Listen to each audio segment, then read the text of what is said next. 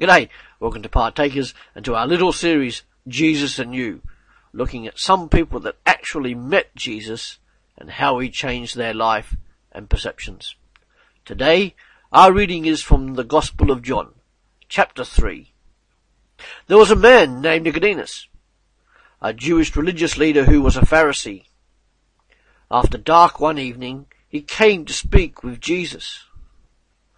Rabbi, he said, we all know that God has sent you to teach us. Your miraculous signs evidence that, that God is with you. Jesus replied, I tell you the truth. Unless you are born again, you cannot see the kingdom of God.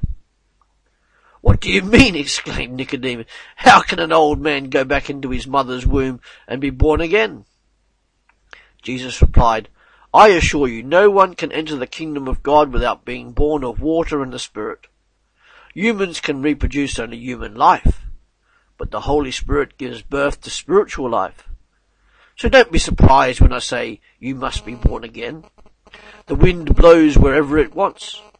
Just as you can hear the wind but can't tell where it comes from or where it is going, so you can't explain how people are born of the Spirit. How are these things possible? Nicodemus asked.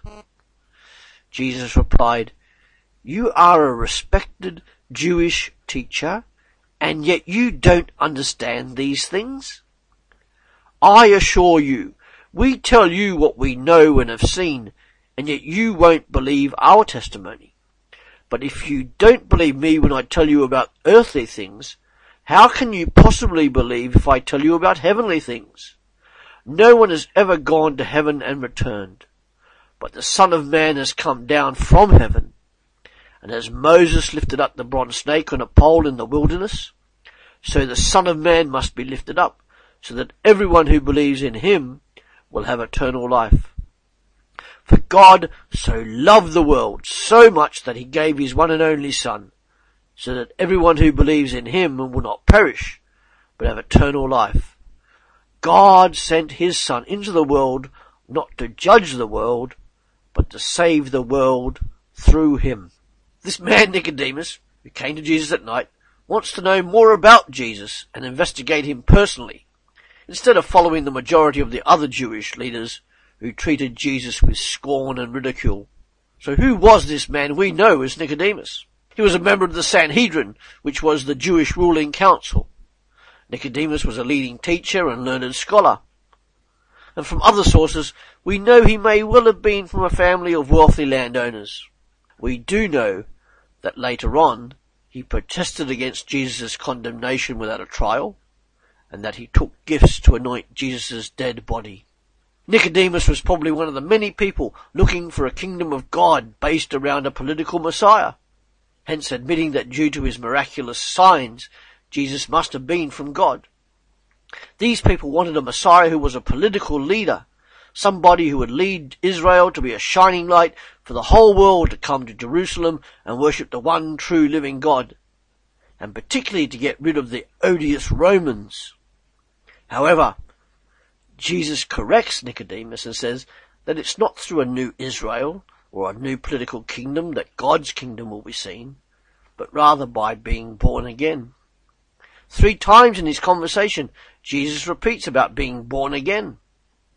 What does born again mean? This phrase, born again, is not a physical rebirth, and nor is it merely a turning over of a new leaf. It's also not baptism because, well, Jesus has not instituted baptism yet. However, born again is in the new covenant, which Nicodemus should have known about. Jeremiah 31 and Ezekiel 36 to us, and that it is by being born with water and spirit, cleansed of sin and indwelt with the Holy Spirit. It is being born from above, which is looking to the one who has come down from heaven. For the phrase born again can also be translated born from above. To be born again means to be looking to Jesus and trusting Him in all situations, just as the ancient Israelites were saved by looking at the bronze snake in Numbers chapter 21. It was something that the rich young ruler, remember from last time, couldn't do. Finally for now, to be born again is on an individual basis rather than the collective basis of Israel, just as physical birth is.